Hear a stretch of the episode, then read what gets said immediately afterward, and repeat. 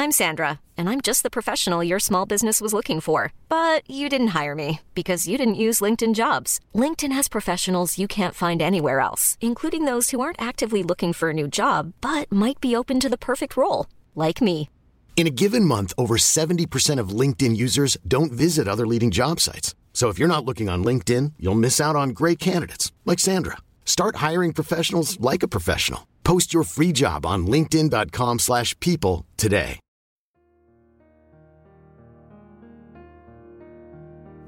Questa è una storia di calcio che sembra una storia di rock ed è una storia d'amore che sembra la storia di un pittore. Tutta insieme è la storia di Gigi Meroni e Cristiana Uderstadt. Quando inizia la storia sono due ragazzini, lui gioca nel Genoa e appena può scappa a Milano per incontrarla, lei invece appartiene ad un'antica famiglia di giostrai e quel capellone le piace. Ma sono gli anni 60, bellezza, e hai voglia di dire che la rivoluzione è alle porte. Se sei un calciatore, metti la maglietta dentro i pantaloni, i calzettoni li tiri su, ti fai la barba e quei capelli te li tagli. Se vuoi fare i mondiali del 66, parola di Fabbri. E Gigi lo fa. Ma dopo che Pak Do-ik ci manda a casa, lui non ci sta più ad essere qualcun altro. Appena si afferma e passa al Torino, fa vedere quel che è, un artista, in campo e fuori. Vive in una mansarda in piazza Castello, i suoi vestiti se li disegna lui e se li fa confezionare da un sarto. Come animale domestico porta al guinzaglio una gallina e la sera dipinge un ritratto di Cristiana che ha due occhi talmente belli che lui non riesce a disegnarli. Cancella e rifà, cancella e rifà. Anche in campo è un artista. Ormai la maglia granata numero 7 fa rima con Meroni, veloce e leggero come una farfalla, imprevedibile, come il gol che fa al Milan. Ma chi se lo aspetta che uno che corre all'indietro riesca a mettere un pallone a giro sull'altro palo? Nessuno, nemmeno Albertosi che mentre la palla accarezza la rete allarga le braccia.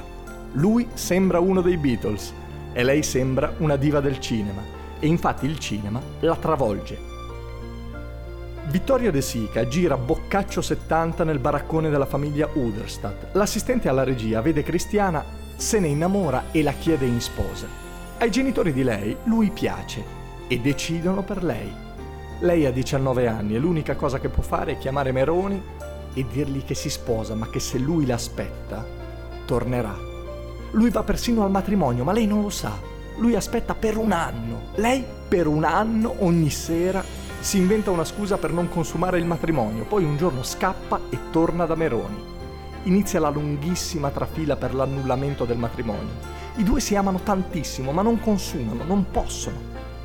Altrimenti, addio annullamento. Gigi Meroni, dopo cena, si limita a tentare con il pennello di dipingere gli occhi enormi di lei che non vengono. Li cancella e li rifà, li cancella e li rifà fino a che la Sacra Rota annulla il matrimonio. I due si preparano ad un matrimonio riservato, fino ad un giorno maledetto, quello di Torino-Sampdoria. E allo stadio c'è, come sempre, un grande tifoso granata, si chiama Attilio Romero e Meroni è il suo idolo. Molti anni dopo diventerà presidente del Torino. Quella sera i giocatori mangiano insieme e cercano di convincere il paron Nereo Rocco a farli tornare a casa.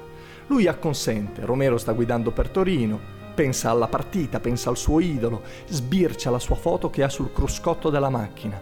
Prima di uscire dal ristorante, Meroni parla con Nestor Combin, un gigante con la faccia da indio che pensa già alla partita successiva, al derby della mole. Segni tre gol, gli dice. Domenica segni tre gol. Sì, vabbè, dice Combin. Romero non lo sa, ma è vicinissimo al suo idolo. Sta per passare davanti al ristorante, Meroni attraversa la strada e l'auto di Romero lo investe. Gigi Meroni morirà poche ore dopo all'ospedale. Il suo amore con Cristiana rimane incompiuto e forse proprio per questo pulito e bellissimo, come quel viso sulla tela che non guarda da nessuna parte, perché rimane senza occhi, troppo belli per riuscire a disegnarli. Ah, dimenticavo, la domenica successiva c'è Juventus Torino. Il Toro vince 4-0 e Nestor Combin segna tre gol. E se vi interessa, chi ha segnato il quarto, lo ha segnato un certo Alberto Carelli, un ragazzino che quella domenica indossa la maglia numero 7, quella di Gigi Meroni.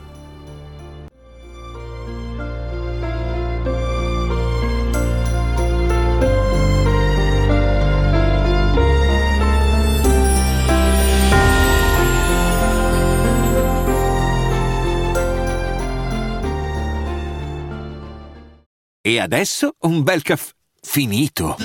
Perché rischiare di rimanere senza caffè quando puoi abbonarti a Caffè Borbone? Prezzi vantaggiosi, costi di spedizione inclusi, tante possibilità di personalizzazione e l'abbonamento lo sospendi quando vuoi. Decidi tu la frequenza, la qualità, scegli tra le cialde e capsule compatibili e crea il tuo mix di gusti e miscele. Mai più senza caffè con l'abbonamento Caffè Borbone. Tutte le info su caffèborbone.com.